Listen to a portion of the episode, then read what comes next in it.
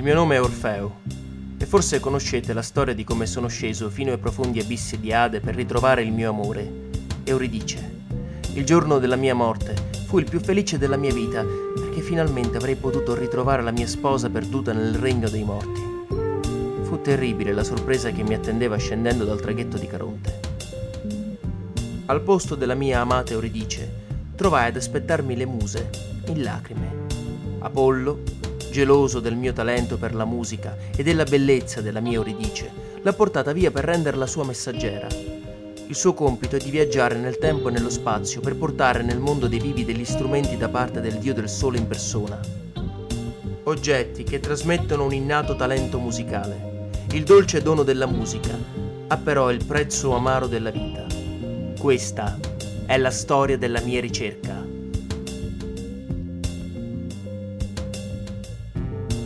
Bebop in Mi bemolle semidiminuito. Serata dal vivo col morto.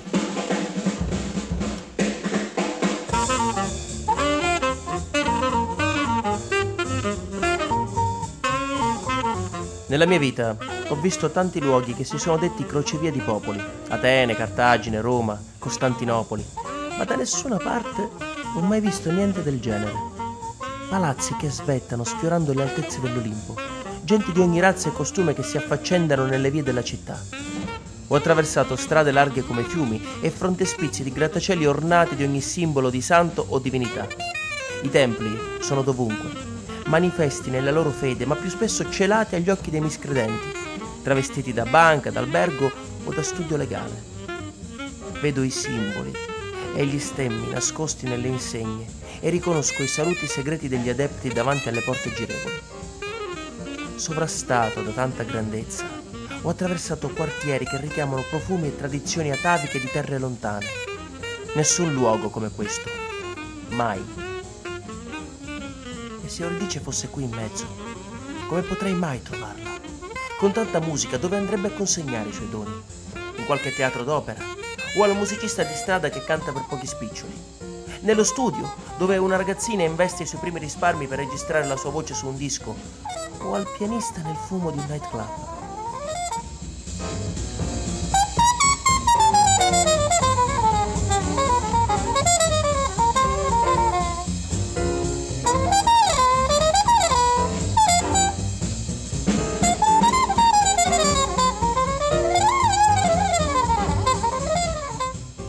Ehi, fantasma, eccoti qua finalmente. Diamine, sono passati due anni da quando hai lasciato Memphis e non hai mandato neanche una cartolina.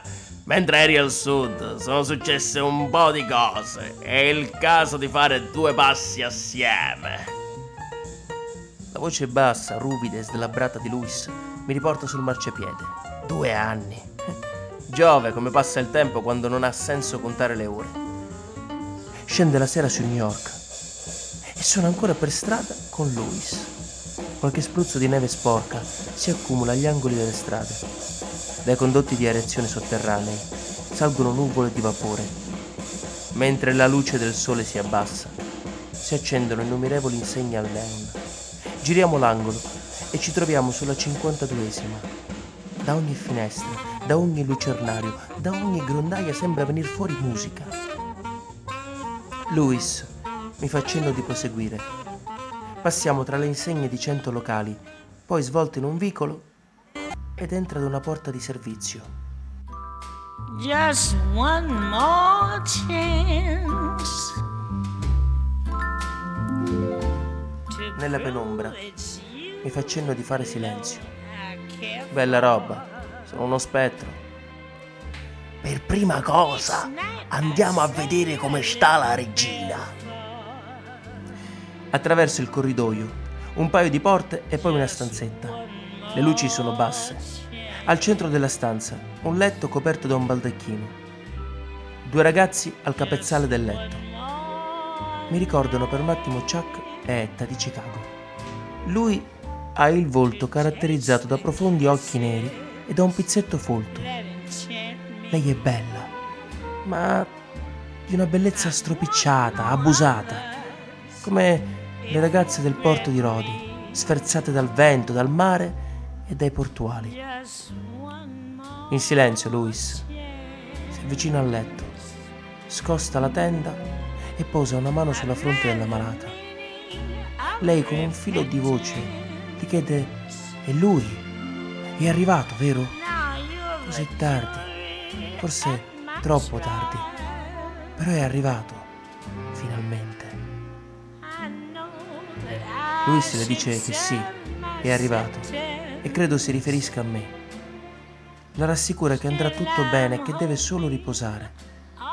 Le carezza di nuovo la fronte, poi delicatamente scivola via e chiude la tenda, facendo segno di andare fuori silenziosamente.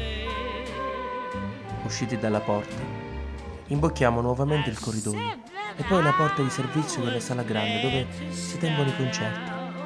Ci sono diverse altre persone nella sala. Quando ci vedono si avvicinano, portano tavoli e sedie a formare un cerchio dal lato del palco e tutti prendiamo posto. Riconosco il duca Ellington. È proprio lui ad aprire le presentazioni.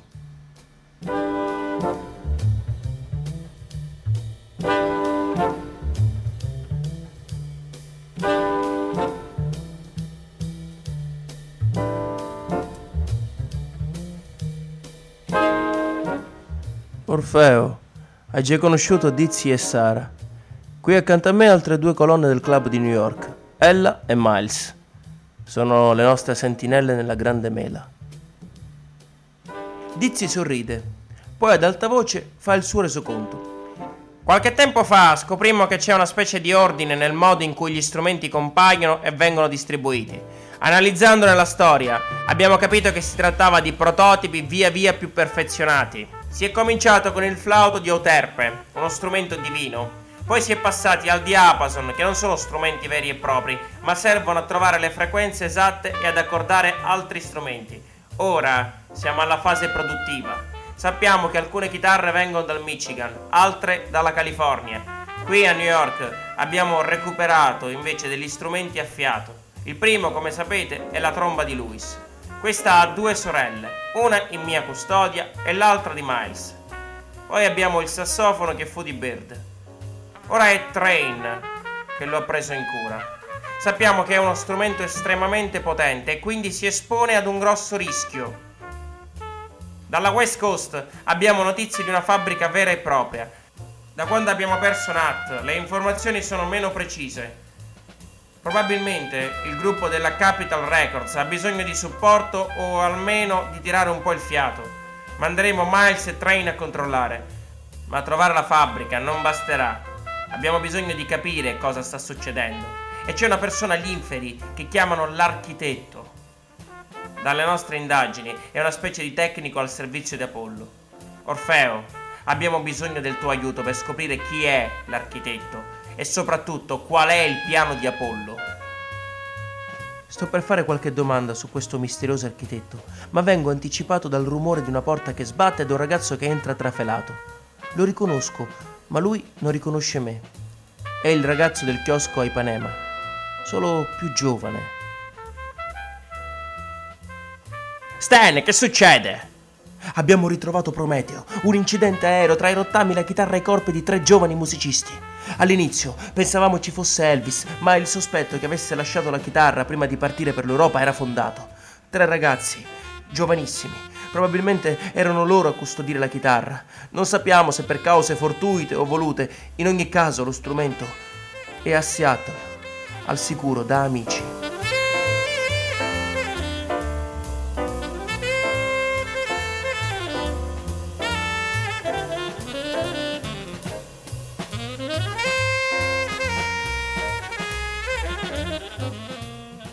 Orfeo, abbiamo bisogno che tu scenda nuovamente in Ade per noi e che incontri l'architetto. Devi convincerlo a raccontarci il meccanismo degli strumenti. E un'altra cosa. Tentenna mentre soppesa le parole, quasi trema mentre le pronuncia. Da qualche tempo Apollo non ci concede più i suoi favori. Ha punito gli abusi con durezza, ma non ci sono state conseguenze legali per chi suonava nel suo nome. Ma adesso non più. prima Nat, Charlie e ora Billy. Non si è mai accanito così tanto contro di noi fedeli adepti. Quando sarai laggiù, ti prego, cerca di scoprire che cosa abbiamo fatto per attirare la sua ira.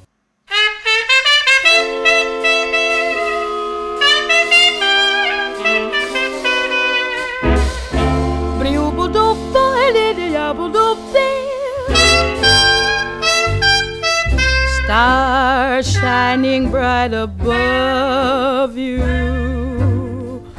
Night breezes seem to whisper. Ora sono io a non riuscire a parlare, con cento domande che mi girano nella testa, mi rivoltano le viscere e mi annodano la gola. Co- cosa vuol dire? Fedeli adepti. Perché ha detto fedeli adepti? Lui se non risponde, ma si alza. Gli altri fanno lo stesso, come in una processione funebre usciamo silenziosi come ombre. Lui apre la fila, io accanto, gli altri ordinatamente seguono. Usciamo dalla porta principale questa volta e attraversiamo la biglietteria. Varchiamo la porta dell'ingresso e una volta fuori mi manca il fiato. Sulla strada, a lettere cubitali, l'insegna luminosa del teatro rivela la natura di quel luogo. In grandi quadrati di luce lattiginosa leggo Apollo. D'accordo, scendo in Ade. Questo fantomatico architetto, se ha risposte per loro, ne avrà anche per me. Non ho idea di chi sia e non mi hanno dato nessun indizio, nessun riferimento. Quindi torno dall'unico che so che può darmi delle risposte, anche se questo vorrà dire farmi ridere addosso. Eccolo, che passeggia. Tiresia. Ma non è solo. C'è un altro con lui. È un tipo paffuto e gioviale, con una buffa parrucca di boccoli bianchi e vestiti come li ho visti nei palazzi di Schönbrunn, da Salieri. Quando mi avvicino, Tiresia tende l'orecchio al rumore dei miei passi e chiede al misterioso interlocutore «È lui!» Da un po' di secoli a questa parte è la domanda che mi sento ripetere più spesso ed è una strana abitudine. All'assenza del collega, Tiresia prorompe con allegria. Bene, allora, visto che sei arrivato, è giunta l'ora delle presentazioni. Orfeo, questo è Johann Sebastian Bach, conosciuto come l'ambulante, il mare e più recentemente come l'architetto.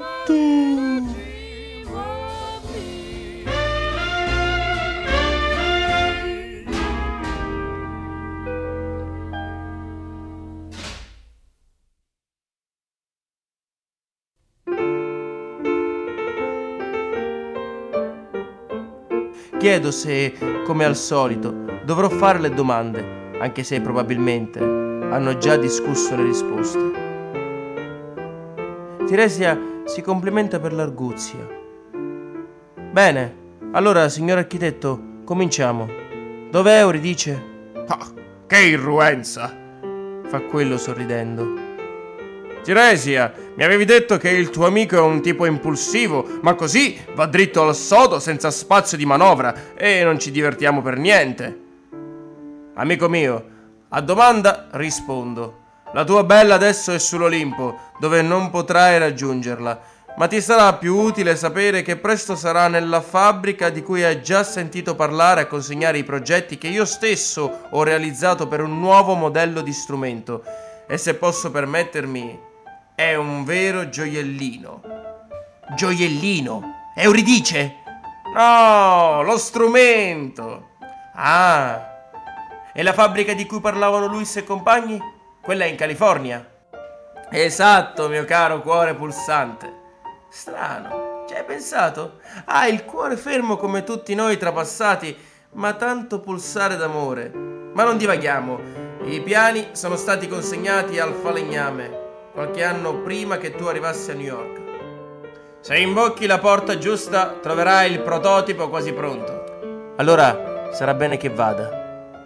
Ma quale porta devo imboccare? Balzo in piedi, pronto a raggiungere la porta che mi indicheranno, ma il mio impeto viene interrotto da un boato.